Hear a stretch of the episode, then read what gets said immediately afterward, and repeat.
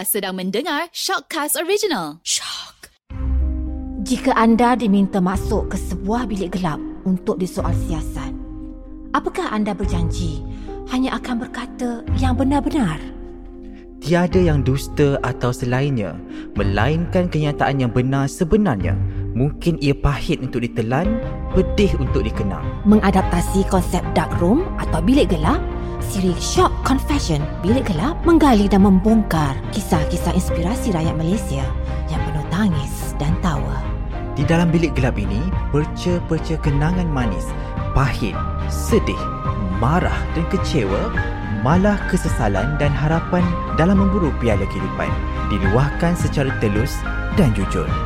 Inilah Confession Bilik Gelap. Hai bertemu kembali dalam Shock Confession. Bilik Gelap bersama saya Hakimi Asyari Dan sebenarnya bilik gelap ni memang takkan kosong. Bilik gelap ni memang gelap. Dan kita akan gelapkan lagi bilik ni. Banyak cerita-cerita inspirasi Celebrity Personality dan ramai lagi. Dan minggu ni kita bawa seorang yang Sangat sensasi ya Di dalam media sosial. Iaitu Terima kasih saya membawa dalam bilik gelap ni. Terima kasih Caprice kerana sudi bersama dalam bilik gelap ni. Anytime, always. Okay Caprice boleh tak cerita sikit? Macam mana dapat penjenamaan Caprice tu? Oh wow. Uh, short, long story short. Caprice um, time Caprice sekolah Caprice sekolah dekat sekolah international dekat Ampang. Hmm. Kita memang minat rap lah. And time tu kita rap kat sekolah. Waktu tu Rapper yang sangat popular di dunia Adalah rapper Chingy Snoop, Snoop Dogg Nelly. So Caprice tanyalah uh, Kawan-kawan Caprice what, what, what would be a nice name For me as a stage name. Dia kata you know You selalu pakai topi Caprice. So all the girls In school call me Caprice And kita memang suka awet time tu. Kita memang Until now. Until now by the way. But But um So the girls call me Caprice. Benda tu sang, sangkut kat sekolah. Until now it sangkut. Sampai sekarang eh? Sampai sekarang. Hmm, jadi dalam perjalanan Caprice tu sebenarnya mencipta Caprice tu tak tak senang juga kan? Nak jadi seorang selebriti pada awalnya.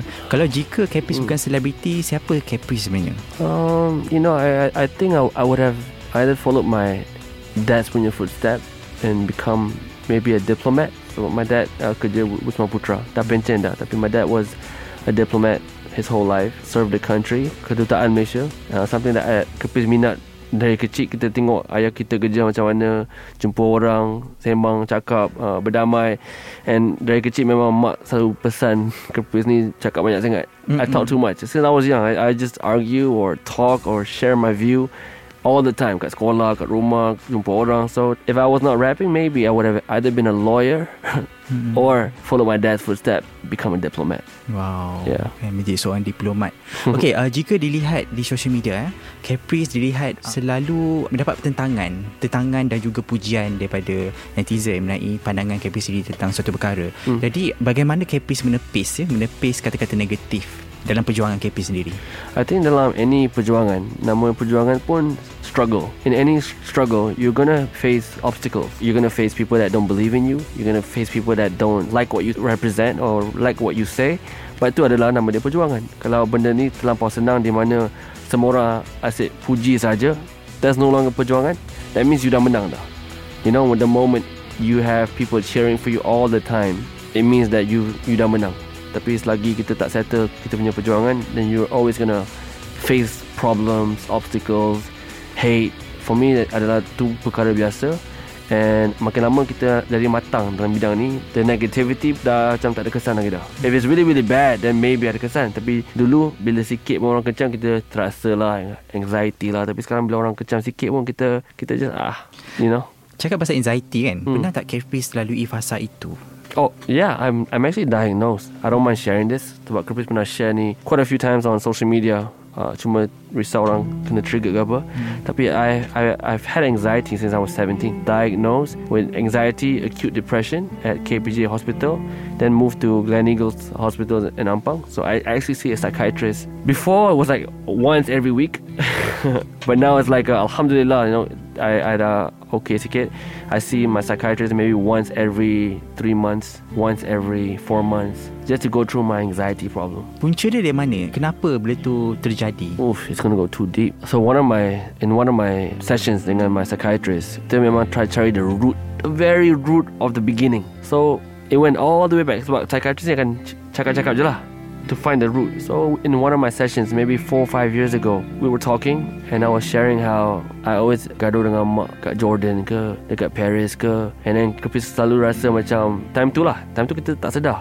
Tapi contoh kita pergi shopping, so my abang nak beli kasut baru Nike Sean Camps. Is it Nike or Reebok? I think it was Reeboks, right? The Sean Camps. So my, my abang got the new shoes. My adik got pick some new shoes. And then when I wanted the shoes, tiba-tiba my parents would say, eh, pakai yang Reza punya yang tak pakai lagi dah. Contoh, at, at that time kita fikir, oh okay, it's normal. Tapi sebenarnya dalam hati kita sebagai budak tu, dia akan, dia macam air tau.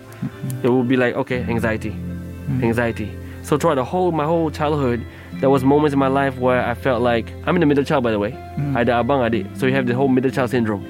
You akan rasa macam you're not loved enough. No one loves you. You're alone. No one loves you. You're alone. It got that far and it went even deeper. My psychiatrist one one day she asked she asked me try talk to your mom because I think the root is with you and your mom.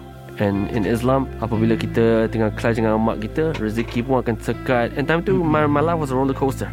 Like, there's some really good highs, and then boom crash. Macam tak kekal tau. Padahalnya I was not really a bad boy like that, right? So I always wondered why life macam tu. That's why kita, tiba-tiba kita berjuang jaga mak and forever langgar. Tapi there's a reason why Kripis pentingkan jaga mak tu. So we went all the way back. My psychiatrist asked me, ask your mom, bila Kripis lahir, apa emosi mak? So I did my research. I went back to my mom. I said, Mom, when I was born, how was my delivery? So kita tak pernah tahu, tak pernah tanya kan mak time kita lahir tu macam mana keadaan. My mom said she nearly died. Her relatives, um, her brothers and sisters already stand by the hospital tengah baca Yasin. I was I was the hardest delivery. And can you imagine the emotion? I patut keluar dalam berapa jam je tapi I think almost one whole day sangkut ke something happened. Seorang mak, ibu dah rasa tu dah- sudah sampai masa dia losing a lot of blood. Imagine all the emotions of frustration, sadness, anger, hopelessness. Actually, all that emotion is being transferred to the baby. That- That's how hardcore my anxiety is. Sebenarnya, kan, kan kita punya connection dengan mak ni is like a walau uri tu dah potong, tapi we have like a spiritual uri dengan mak. No matter what. That that is like that's why mak boleh rasa kalau anak dia ada masalah. Mak boleh rasa kalau anak dia tengah susah. I believe in that spiritual connection dengan mak. So when I found out that my mom nearly passed away because of me, when I realized I was the toughest delivery, then I realized okay, maybe that's why I have this anxiety problem. Tambah lagi kita dibesarkan di luar negara di mana every two years pindah negara. Because my dad is a diplomat. Kan embassy ni ada dia punya uh, service. Dua tahun dekat Paris dan dua tahun dekat Jordan. Dua tahun dekat Jordan dua tahun juga dekat Algeria. So zaman tu mana ada MySpace? No Friendster no Facebook. So a goodbye in Paris to my friends is a forever goodbye. Then you kena adapt dengan negara baru pula. So you make you make new friends. And then after two and a half years, a goodbye in Jordan is forever goodbye with my friends in Jordan. So can you imagine all that? You you you, you add that into dilahir dalam keadaan macam tu as a kid. Then you are the middle child syndrome, right? And then you have the whole tak ada kawan yang kekal dari kecil. So you have that whole loneliness, empty, you know? And it really it really hit me when I was 17. I was happy performing dekat clubs, nak pergi kat Rasta Taman. Everything was cool. Tiba-tiba sesak nafas. I thought I had a heart attack. I told my friends driving me to uh, hospital. Kata, bro, tell my mom I love her. Tell my dad I'm sorry. Sebab kan kita lari dari rumah sebab nak buat music. Uh, sampai KBJ, they gave me some sort of a pill. And then I relaxed. They checked my ECG, my lungs, everything lah. Oh, they took my blood. Caprice, you're healthy. Perfectly healthy. I said, what was that? You had a panic attack. I'm like, what's a panic attack? They said, I think you have to see a psychiatrist tomorrow. Mm-hmm. I'm like, but I'm not crazy. He's like, no, I think you have to see a psychiatrist. So that was the beginning. 17 years old was the moment when I was diagnosed with anxiety and minor acute, they call it acute depression. Mm-hmm. So kita tak tahu sebab apa. Uh, so apabila every time kita ada trigger dengan benda yang buat kita stress, ah, so kita akan ada panic attack lah. Mm-hmm. Anxiety, susah nak tidur. So it's, and the unfortunate thing is, according to my psychiatrist, dia pernah rawat orang umur 50 sampai sekarang. Dia, dia kata memang sebenarnya tak ada cure je. Tak ada cure. It's just that you must ubah your lifestyle. You kena pandai tangkap when you have a panic attack what you should do. You should maybe rajin selalu pergi gym, sweat. You should always try to watch movies, music. Keep your mind busy.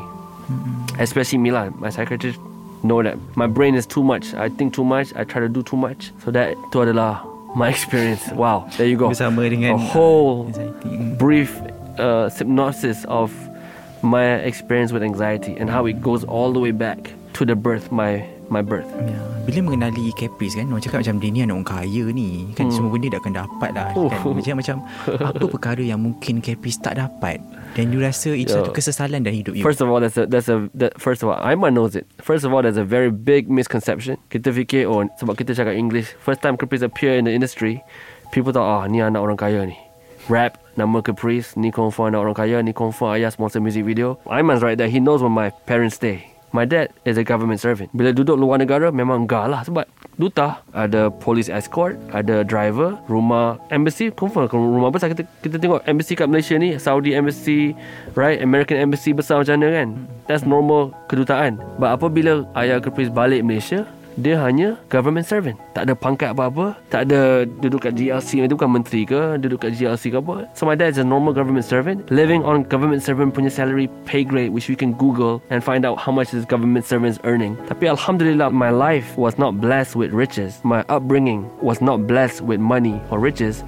It was blessed with dapat lihat dunia and jumpa ramai orang. That was what I, I found the blessing. My dad never bought me like a laptop. Even a laptop my dad never bought me, you know, let alone a phone. I'm on radio right now on your podcast telling you right now. I could put, you could call my dad.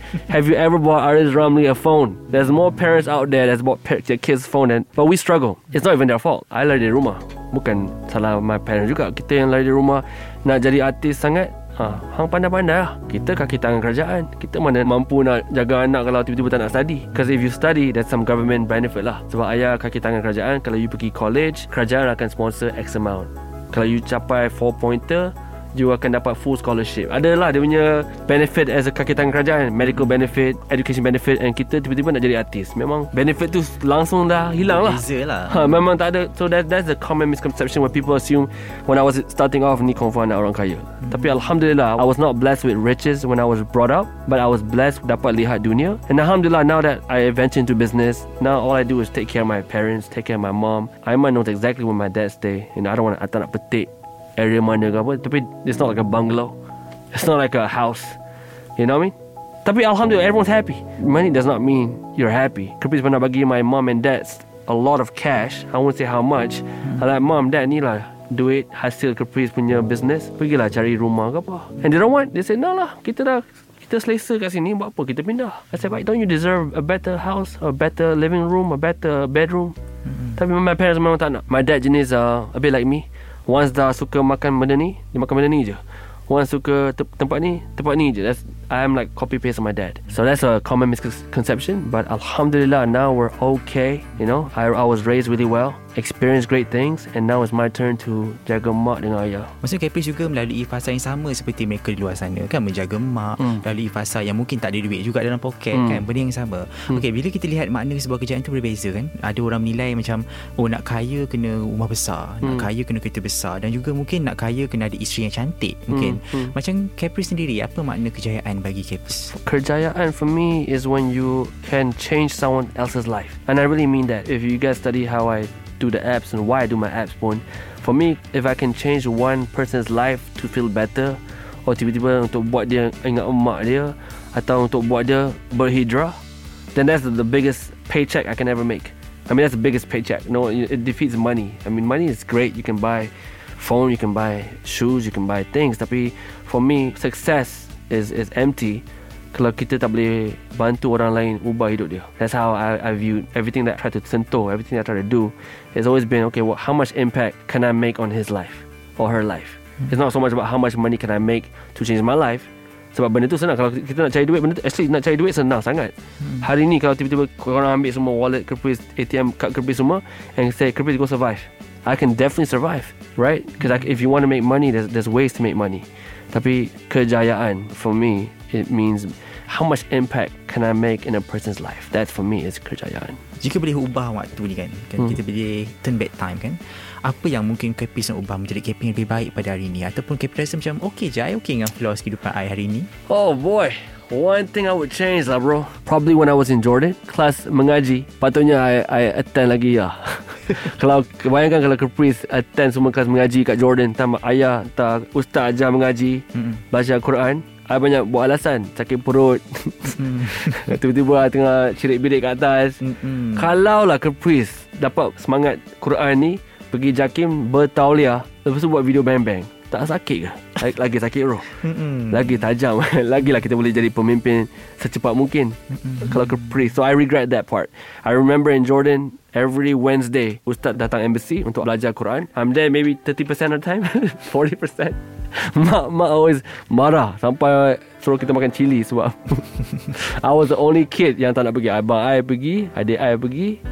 I bagi alasan je. So that's my my most my biggest regret was in Jordan umur 12 yang 2 tahun tu yang tiap Rabu ustaz datang ajar mengaji yang kita ni ponteng. So, so I regret that part. Dan you rasa kalau boleh diubah masa You nak ubah benda tu Oh that's the only thing I changed. Everything else in life every mistake I've ever done, every every kesilapan yang kita buat eh, sebenarnya it, it made me a better person. It, it sort of developed my character. I believe if kita ni tak buat silap pun always tak buat silap mungkin kita tak jadi macam apa kita jadi hari ni. You know what I mean? It, it won't get me to where I'm at where I am today. If there's one thing I would change is that only. The reason why Kripis tak nak change benda tu sebab if I go back in time right after kita punya buat silap tu something else happened that was good because of that sebab kita belajar dari silap. Lain lah kalau orang buat silap tak belajar dan dia buat sama. Tapi Alhamdulillah most of the times when kita buat silap I learn from that mistake and I try to improve myself. So that's why it's hard for me to say no lah. So that's the only thing I would change bro. Jordan 12 years old kelas kelas agama kelas mengaji should not have one thing Wow Kan ada banyak pilihan Kelas mengaji yang menjadi pilihan Caprice Untuk Ya. diubah kan yeah because I know how powerful it would be today Mm, mm, if I had that asset Okay daripada seorang penyanyi Seorang komposer Tiba ke bidang bisnes Hmm. Apa fasa rejection paling dahsyat Yang pernah you lalui um, when you when you meet an investor, they it's not rejection. See, most investors they don't give you rejection to your face. Kata, ah, idea is bad. They just say, okay, I'll call you back. they don't call you back. so that's that's a, you know it's not really rejection. I've never sort of faced rejection. I just feel like a slow rejection. Like I call you back and they don't call you back. So it's not like a bro your idea sucks or bro your thing takkan jadi. Tak ada siapa selama ni yang depan muka kerpis yang cakap bro it's not gonna work. Tapi ada ada je yang gaya macam bro it's not gonna work. Benda tu banyak kali lah in my life nak jadi artis. Bro you're not gonna rap. Boom rap. And then I want to do apps. Bro you're not gonna do apps. Classroom.com kita jual 2.8 million. Tapi it's company. Dan kita buat nak buat apps mengaji. Bro rapper nak buat apps mengaji. Not gonna happen. Buat apps mengaji 400 ribu pengguna. You know what I mean? So it just that just has been the flow. Um, but I, I always believe in hikmah. You know, we learn from our mistakes, and inshallah, it will come back to us. Come back one more round. Some, hopefully, that's why dalam dua bulan ni, kalau kita dapat launch a brand new app, it will restart my passion in IT. But honestly, between business, bagi trauma ke, IT technology is my main love lah. Cinta pertama is actually IT technology and innovation. That's something that I really love. Jadi macam Selain daripada bisnes Hmm. Apa perkara yang rejection lain Yang mungkin berlaku dalam hidup Nah, man, Caprice does not get rejected. Blind their business. When it comes to girls, never get rejection. Hey, Mr. Ayman, ever been rejected? No. no, I'm just kidding. So for you, bro. no lah. Rejection. Not really lah, bro. I mean, kita pun tak berani sangat nak try kalau Mm. kita tak tahu. Betul That's sort of been my approach at everything. Sebab kita takut kena rejection. So kalau kita kaji benda tu and kita rasa ah, mungkin takkan selamat. So kita tak buat. So itulah teori Caprice untuk Nasihat Caprice jugalah Kepada mereka luar sana So Yeah. tak yakin tak payah buat macam tu No no no no Okay No don't get it wrong Mhm. Just, just because you tak yakin jangan buat No It's just um Kalau you yakin buat Cuma caprice ni I have anxiety I have a tough time With rejection Caprice macam sniper sikit Kita buat metaphor You can be a machine gun And Tembak tembak tembak tembak tembak Yakin yakin yakin Tembak tembak Try try try try try But I've I've grown to be more of a sniper I see what I want I aim I shoot Make sure that I get it Faham? Yeah. Hmm. Okey dan jadi lapangan berniaga dan juga lapangan bisnes dan Hmm. juga lapangan seni suara dan sebagainya kita akan berhadapan dengan banyak kompetitor Hmm. kan. Jadi pernah tak Caprice lalui fasa yang macam eh dia bagus daripada aku. Of course. Oh, oh I, Mm. I love to study my competitors. I always use a Samsung and Apple metaphor among all my stuff. Yang kita buat content ke sales ke I always say guys Dulu Apple nombor satu. Tapi tengok apa Samsung buat. Dia tiru apa Cara kedai Apple Samsung tiru. Cara marketing Apple Samsung tiru. Sampai tahap Tiba-tiba Samsung pegang market share dah. Right? They sell more phones Than Apple. So I'm a firm believer In studying competition. I'm a firm believer in understanding competition And I'm a firm believer in competitor ni bukan musuh kita. Competitor ni adalah benchmark kita. Selain dari tiba-tiba kalau competitor buat hal, which has happened before, Mr. Aiman. Bila competitor kita buat hal, then jadi musuh lah. Tapi I'm talking about competitor meaning competition outside lah. I look at them as uh, more of a benchmark. As long as tak, tak cari pasaran caprice, and kalau that competition is very very good, I would tell my staff, ni adalah benchmark kita. That's how I view competition. They're either a benchmark or people that we can learn from. And there's nothing wrong with that. Everyone does it. Samsung did it with Apple.